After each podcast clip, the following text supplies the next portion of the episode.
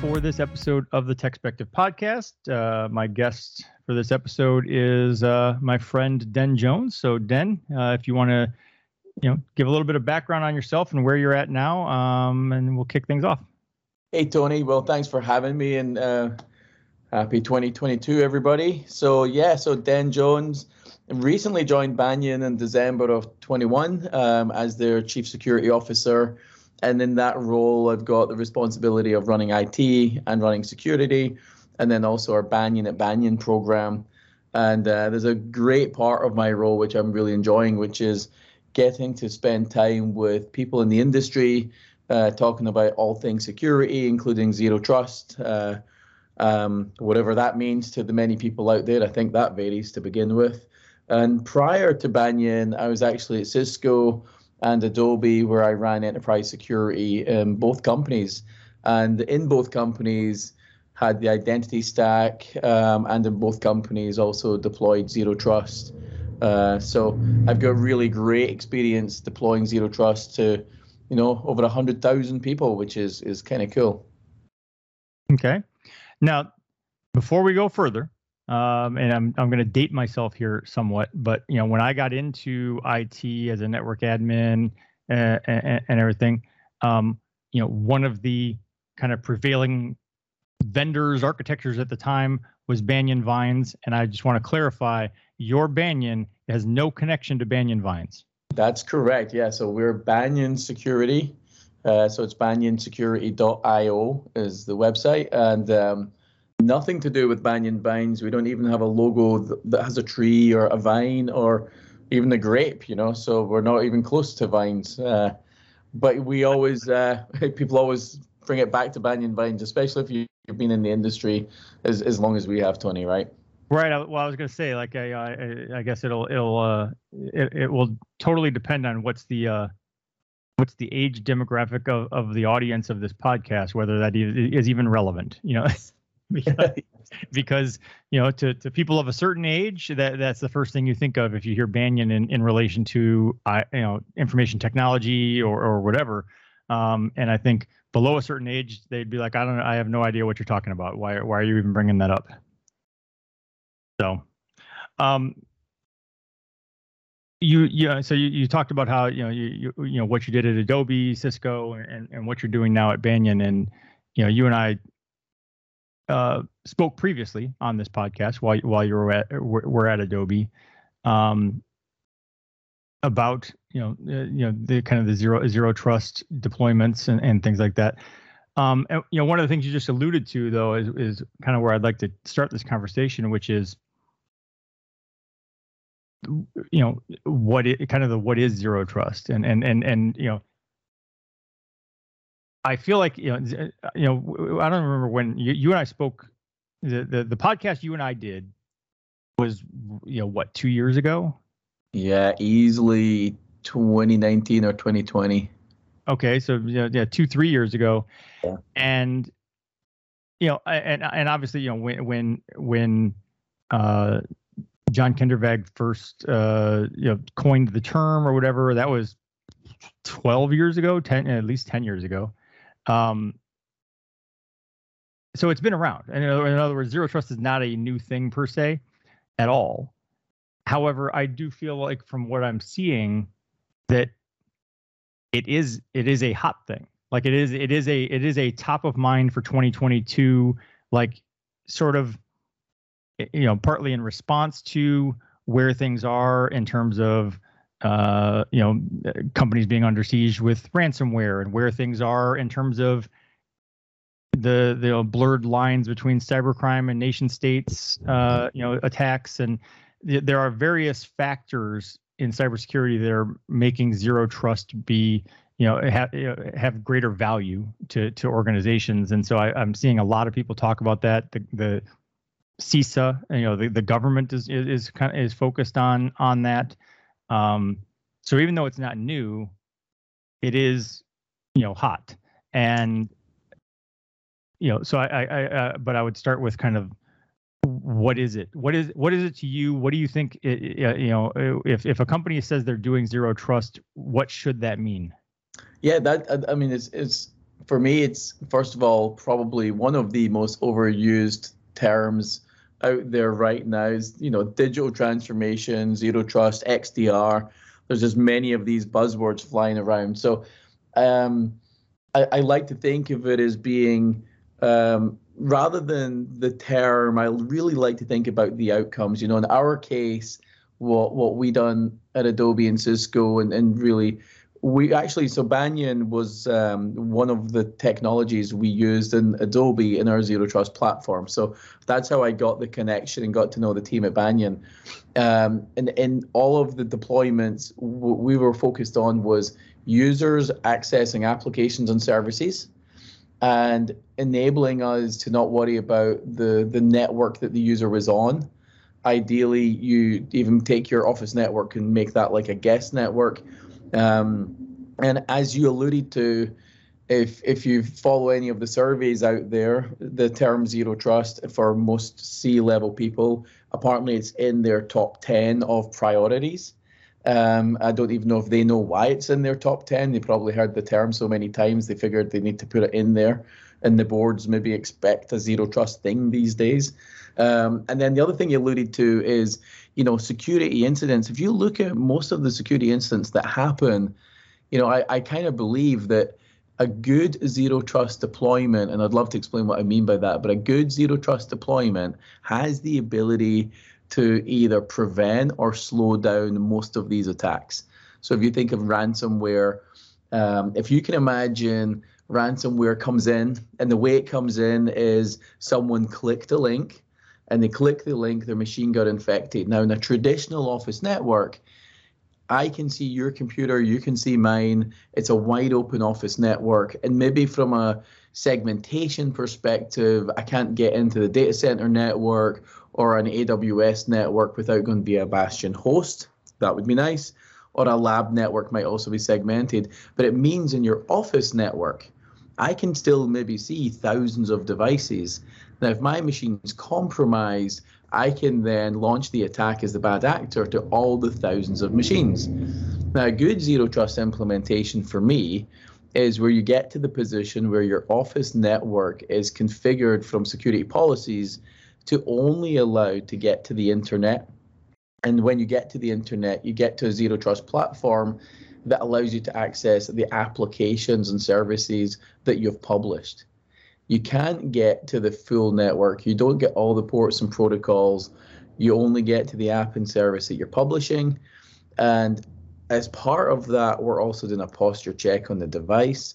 And then as part of that, we're enforcing a minimum security bar like 2FA, uh, not using passwords any longer. So a lot of a lot of passwordless things in the industry.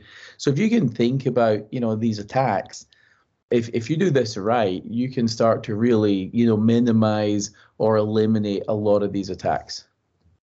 Okay. So let me give you sort of my my my my personal take uh, on, on zero trust, and then and, and and let you let you respond to either you agree or disagree.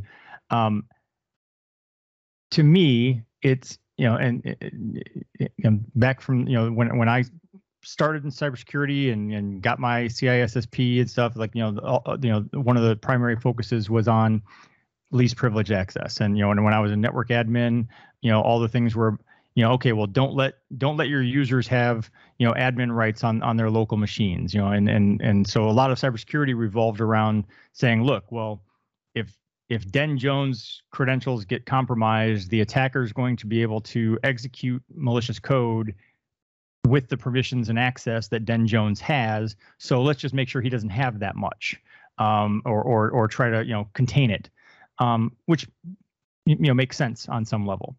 Um, to me, zero trust is a, is is an evolution of that. It's it's basically saying, okay, yeah, that's true. It it would be good for us to limit what you have access to.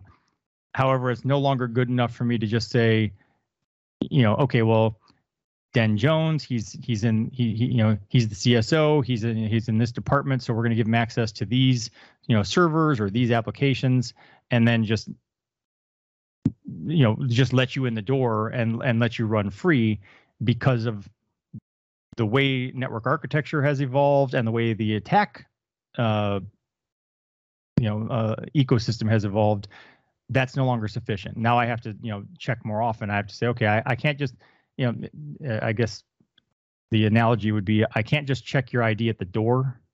I have to check your ID as you go from the kitchen to the living room, when you go from the living room to the bedroom, when you go from the bedroom to the, you know, to the den. I have to keep checking your ID to make sure you, you know, you're still you and and and verify again, sort of, okay, well, why are you going to the living room? You know, and and and you know, do you have access to, you know, permission to go in the living room and and all those kind of things. Um, does that make any sense? Yeah, yeah, absolutely. It's so I really do see this as an evolution of the identity. You know, we want we want to know it's you, but we also know that the way bad actors attack is they attack and then they masquerade as being you, right? So least privilege is very important. Continual authorization or authentication is really important. So we want to make sure that we'll continue those checks. But then also it's not really about just being Den. It's it's Den from which device, right? Den has three devices, and I want to know that the posture of those devices are good. And if one device is compromised, I don't necessarily have to disable the Den account or change the password of the Den account. I might choose to to change the password, but but you can you could pull the certificate or revoke access from the one device that's compromised and enable Den to still be a productive employee with the other two devices. So it really, for me, is an evolution of, you know, our identity and access management, um, you know, defense in depth, right? I, I, get to now say it's not just about being Den, it's about being Den and taking the context of Den, the context of the devices, and say that Den on this device is really one risk, and that Den on the other device is a different risk. And, and they're not necessarily the same risk because the devices are not the same. Um, one of the things that was really cool we we deployed uh, built out a U, UEBA capability and created a team called Security Intelligence back in Adobe in 20, 2018, I think, or 2019. And that team was really just looking at all the authentication logs from various sources, but then also other logs like our travel system.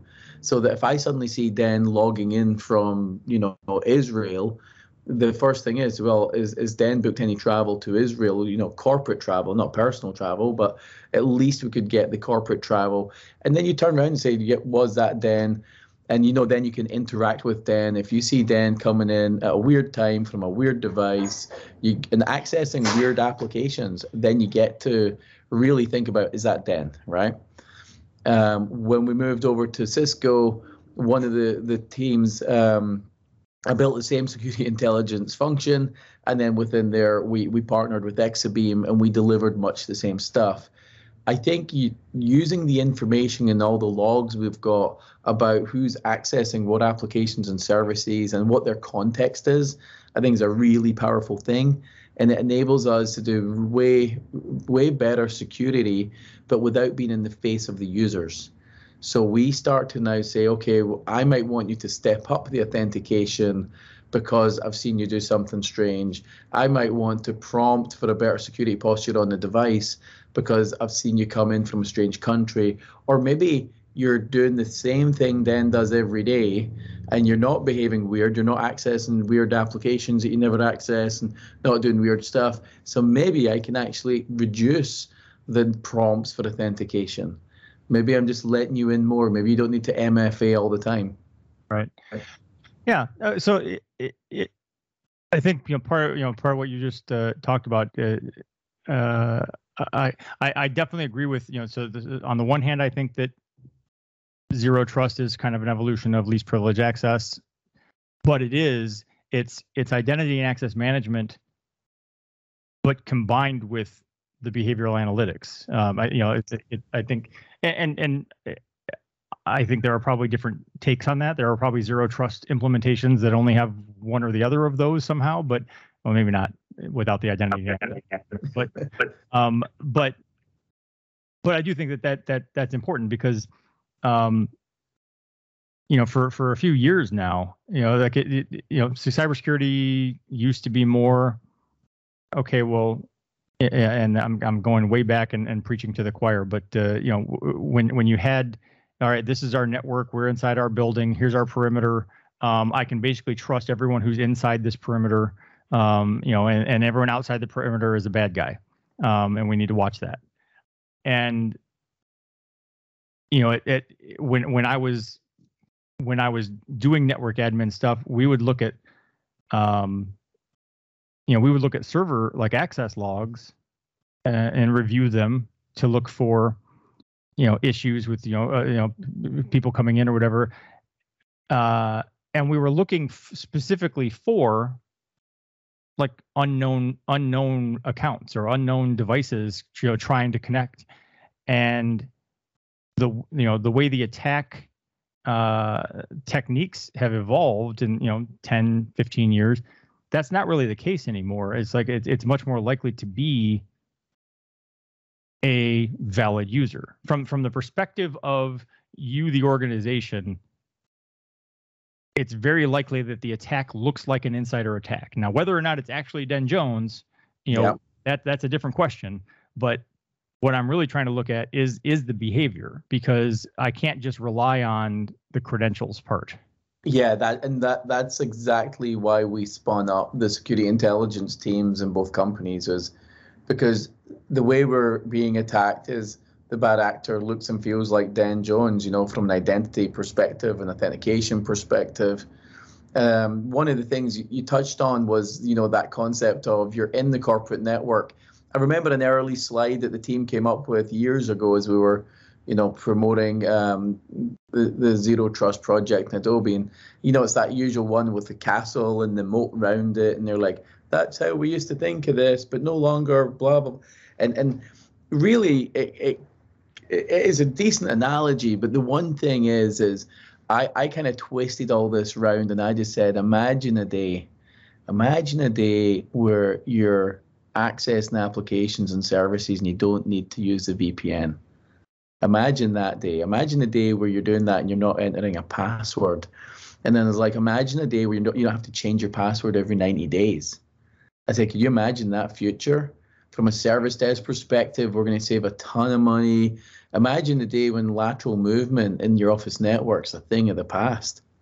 And then imagine the big compromises you see in the industry and feeling like, great, that'll never happen to us because we've done something about it. So when I always when I always talk to people about this, it's it's almost a case of get people really passionate about the outcome, the the terminology we use and all that stuff. That's that's not as cool as being able to tell someone, do you want to really lead a project or be part of a project where you're going to improve security, but you're also going to improve that user experience? Because user experience from a CIO perspective and the cost of running IT you know that's hugely important. But if you go to the security executives and you're like could you imagine like not having to use usernames and passwords and you've got a certificate that's more secure or we're not vpning in? And, and the one thing about vpn that i think people always forget about is in large organizations vpn configuration is usually that all full-time employees they VPN in and they have wide open access to that corporate network. Maybe not the data center, maybe not labs, but they've got wide open access.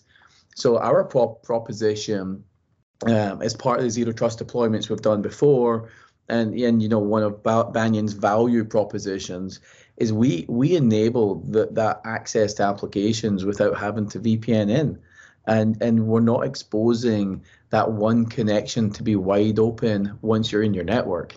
So you eliminate that that one attack, that's huge. Right. Well, I mean, you know, the the ransomware attack over uh, I think it was Mother's Day weekend uh, on Colonial Pipeline. Um, you know, the the investigation eventually arrived at that they had this like you know the, the, zombie VPN account that you know people had forgotten about that somehow you know that that's how the attackers got in and you know so you always run that risk that you know you have these accounts you know when when you create those accounts someone's got to manage them and and uh, and companies typically do a pretty poor job of of removing accounts. Like they're really good at granting access. You know, like they they get you know because people bug IT. So it's like kind of the squeaky wheel gets the grease kind of thing. You know, as people are, hey, I need access, I need access, I need access. So IT says, okay, great, fine, whatever. Here, you know, I'm giving you access to that. But when that person moves to another team or leaves the company, the processes that a lot of organizations have for trying to follow up on that are pretty bad. Um, and I mean, I know for a fact that I still have an active email address from a company I haven't actively worked with in eight years.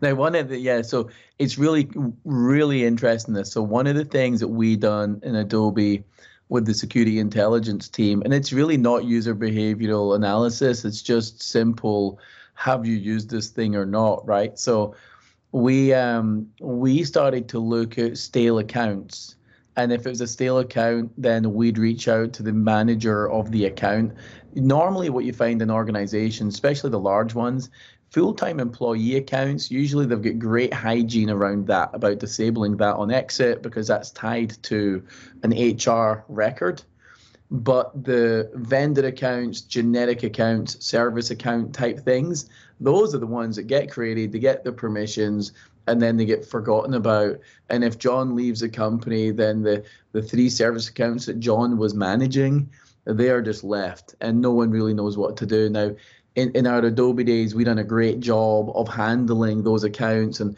you know handing them off to the manager of John and telling the manager you've now got a responsibility to do something, but but you're still waiting on them doing something. And so what we started to do is say, well, wait a minute, let's flip this the other way if we don't see these accounts logging into any applications or services over 90 days, we're just going to disable the account and notify John. And, and make it easy for John to re-enable or make it easy for him to add the access back. And then the other thing was is all accounts, including your full-time employees, if if we we used Okta heavily in Adobe, it worked brilliantly for us. What we were doing is we were tying every published application to a group in AD and basically saying if you haven't accessed that application via the Okta platform, then we know that you've not used it, you're not an active user. So we remove you from the group. So from a coarse grain access control, we're just removing you from the group. We'll notify you we've removed you and then say if you ever need access again, go here and request it and it'll be automatically provided. Uh, but it means that you're not granting, you know, they might request it, they might use it for a month, but then you're not granting that long-term access to things that people don't use. And and going back to the colonial pipeline, it's not a zero trust play, but the reality is is account hygiene is the basics of our industry. I mean, if you don't get the identity piece right, regardless of who you are or what you're doing, then then you're you're just, you know, you're increasing that risk significantly, you know. So right. great. That was a great example of it. Well, and yeah, sort of a peripheral conversation uh, to uh, zero trust itself is you know we we talk a lot in cybersecurity about okay well you know you should have these best practices you should have these tools you should you know patch patch known vulnerabilities you know you, these are all the things you should do. And it, it's it's sort of shocking how many times uh, you know you see an attack that succeeds and makes headlines that you know they did all those things and it was just some other stupid thing that wasn't on the list you know then it, it's just uh, you know you know something something someone missed yeah i think there's an acknowledgement in the industry that you know you can't get everything. There's always there's always something hidden in some corner under some rock that you you might forget about. But I I, I kind of look at this as saying there's there's a reality of people process technology. Let's start with our people and, and have them educated to do the right thing and know what the right thing is. Um, patching is an example is a, one of those basic table stakes. Um, when you when you get to things like account hygiene when you get to things like con- configuring your app to use MFA, you know, we need the application teams to to understand that that's good and that that should be done. So engage with your identity team. Um, one of one of the things I wanted to circle back on was when you think about uh, VPNs versus identity, right? So we give permissions at the identity level. We'll add you to a group to say you've got access to the app. But but then when you do VPN, you also have these ACLs and VPN, you know, uh, lines of code usually that go in there that that at a network level are now giving you access to something too. One of the great propositions on this thing done right is you no longer need to duplicate that work. Basically, if you're in the AD group or the directory group that gives you access to the app, then you don't need to duplicate the work at the the network level, ACL and stuff. So so that that for me is really cool. And and here's the thing about it. So now coming back to your point, right? There's things you forget because you don't have time to do it. We've all got limited resources and limited money, right? And because we've got that limited stuff, the value proposition that I would always take to the executives is if we do these things here, you're going to reduce the amount of time we need to spend on v- managing your VPN. You're you're going to spe- reduce the time at service desk, and that frees people's time up so that they can go do some of the this other stuff. So ideally, we're simplifying the operation, which means there's less things for us to lose and forget about as you just mentioned, right? So that one VPN account at Colonial, you know, they, they didn't have time to find it maybe, or or maybe if if they had, you know, saved money elsewhere, like you know what, what I always talk talk to people about saving money, um, they could reinvest that wisely and build a security intelligence team, because if they did that, they would have found that account and realized that account was stale. I mean, it's not it's not tricky. Yeah.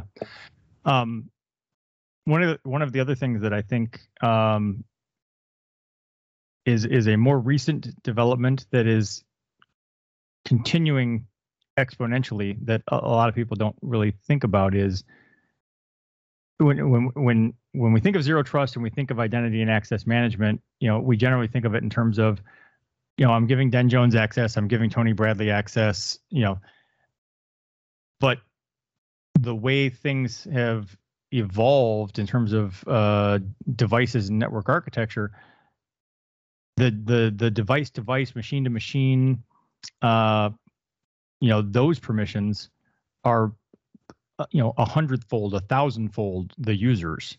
Um, you know, and and you, you start looking at uh, you know containerized uh, applications and stuff, and like just the the volume of permissions is far greater than the number of people.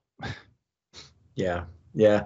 It's and this is where you know device to device. I I kind of so device to device is something that I think is a, an evolution of our problem, right? I mean, at the end of it, you're really still saying, I, I've got in this this case maybe it's APIs, but somehow you're still talking about granting something permissions to talk to something else, right?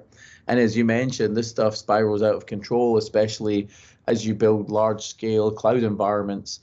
Um, we we spent a lot of time, you know, Adobe, Cisco, and, and Banyan has a huge focus on this as well. Is you know how do you protect those communications?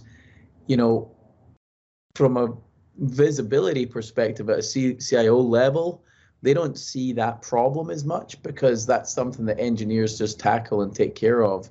And you don't think of that as being something that spirals out of control and then is a bigger risk.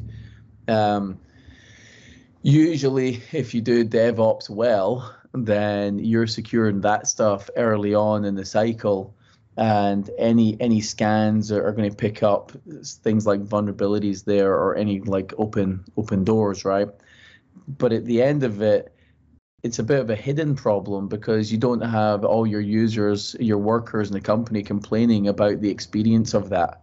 Whereas your employees complain about the experience of logging in, they complain about having to change their password. So it's a very vocal and visible experience uh, problem. Whereas the device to device stuff, it's engineers just kind of take care of it and it doesn't ever bubble up as being something that needs attention. But but it certainly does because if you don't secure that stuff very well and one engineer device gets compromised, then within your ecosystem, that device to device communication um, will enable a bad actor to move around pretty quick. Yeah.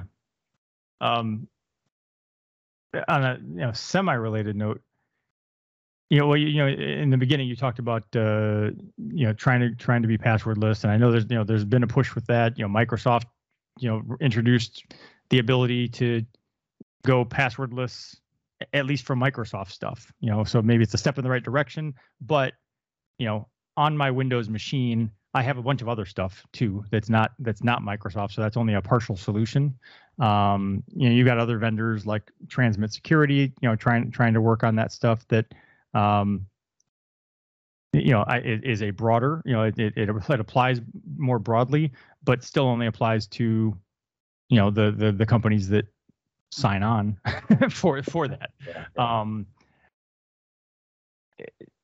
yeah, you know, but but I was going to go into you know a little bit of like the you know password management and strong passwords and 2FA, MFA, all that.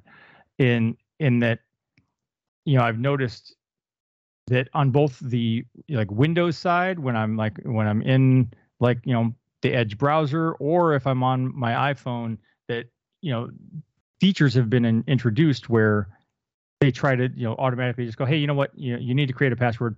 Let let me create this you know secure password for you. And it creates a you know 20 characters of gibberish.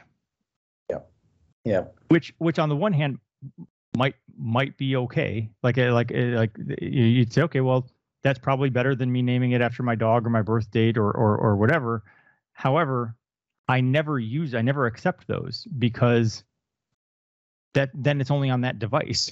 now, now when I go to log into that same application or service on my, uh, you know, if I if I accept the 20 character gibberish password on my iPhone, now when I go to log in on my Windows PC into that same application, I have to try to remember well, what the hell was that password. Um, you know, and then you know you have things like LastPass, which you know I I I I you know or other password vault type things which I've used, but then I keep seeing LastPass seems to come up in the in the headlines, you know, once or twice a year for possibly having the master passwords breached, and I'm yeah, like, okay, well, that's yeah. a big problem.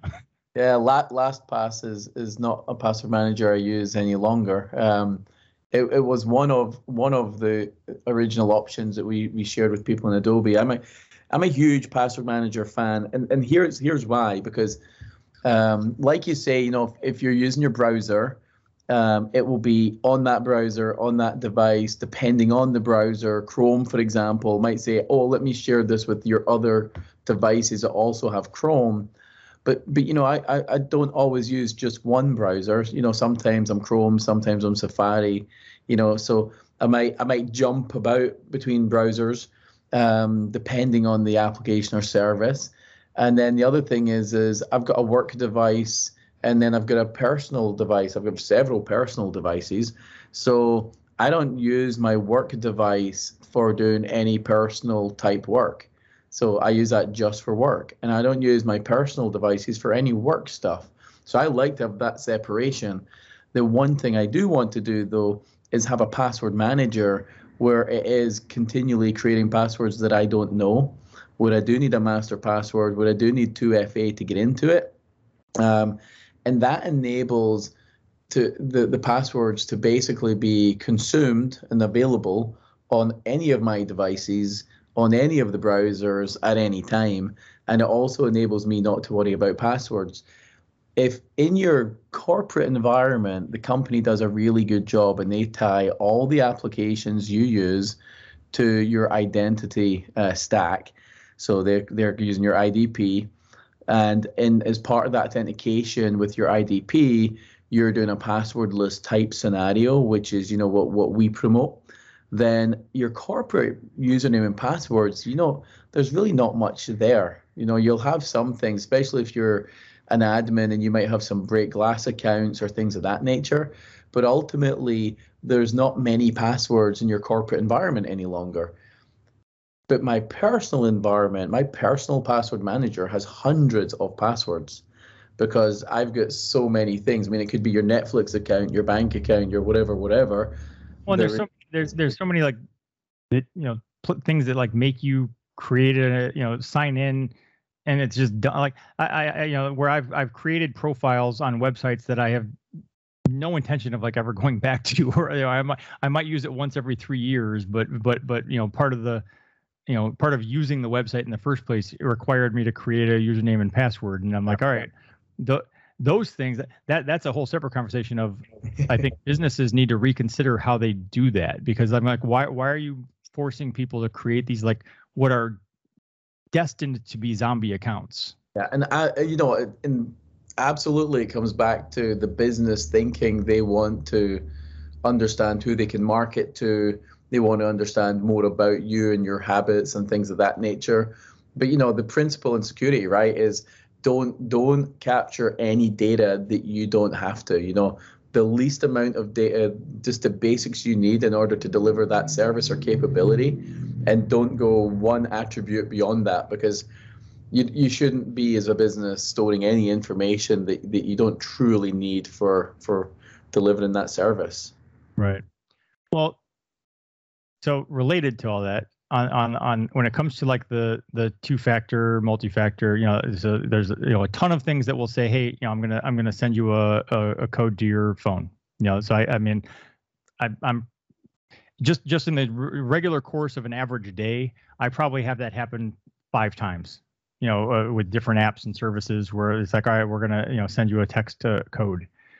But I've also got on my phone three different applications called Authenticator. Like if I just search, you know, so there's the Microsoft Authenticator, there's the Google Authenticator, and there's uh, ID.me, which is like a government, uh, you know, uh, federal government authenticator. Um, and then I also have Okta. You know, so it, you know that that part I think you know, it's it on the one hand, it's a it's a somewhat trivial. Like it's a, it's a it's a silly thing for people to complain about. It's a silly thing for me to complain about. It's really not that big a deal, but that is something that I think that's where the users are going to push back. Users are going to be like, okay, well, you're you're you're you're asking me to do this two-factor authentication or whatever. You're telling me I need to do that for for better security, but now all of a sudden I've got, you know, 20 different services are texting me codes i've got five different uh, you know you know authenticator things on my on my phone that i have to you know verify against and it's like can we just consolidate all that to one? Yeah you i mean you wouldn't you love that right? I think the reality is i just checked i've only got 320 so so you're you're beating me if, if we're going up by who's got the most. Um, but yeah I, I mean i'd love that. I think that the, the reality is is your corporate life you know they're pushing the you know the the Oktas of the world, and then you know the the other one um, that's heavily in, in, is um, you know the Symantec VIP access. So that's one that I've seen a lot of people use. But then for me, like I you know I jumped on Google Authenticator for my personal stuff because it's such an easy you know MFA app to use.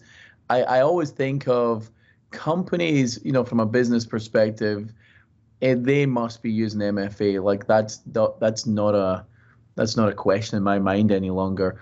In your personal life, I don't think everything needs to have MFA, but I certainly think you know if if anything that's tied to your money or your personal really sensitive information like your social security number or any of those things government sites that you might use for your taxes any of these things you know if if at all possible, you know those those you should use MFA for.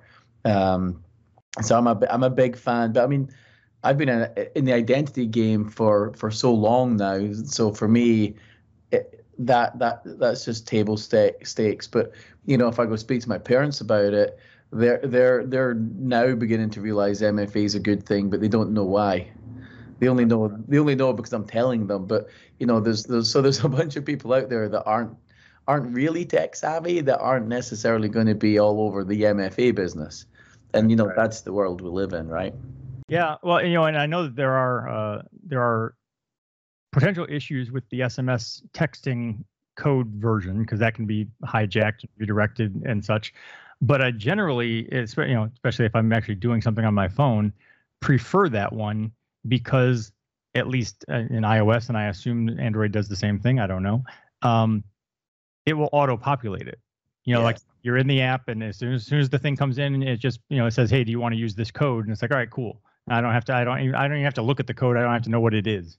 Um, so that that that that's kind of nice. But uh, you know, like I said, it, it is it's a silly. It's definitely a first world uh, problem to complain about yes. you know oh my god you know I, I tried to i tried to get into my netflix account and it made me enter a code from my phone yeah yeah i know right um I, I tell my kids that all the time you know it's like these we we have first world problems the things that we complain about in our life there's there's many people way worse off than us and you know i would i would i would be glad if people in the corporate world complained about using mfa um, because at least that, at least then I know they're using MFA.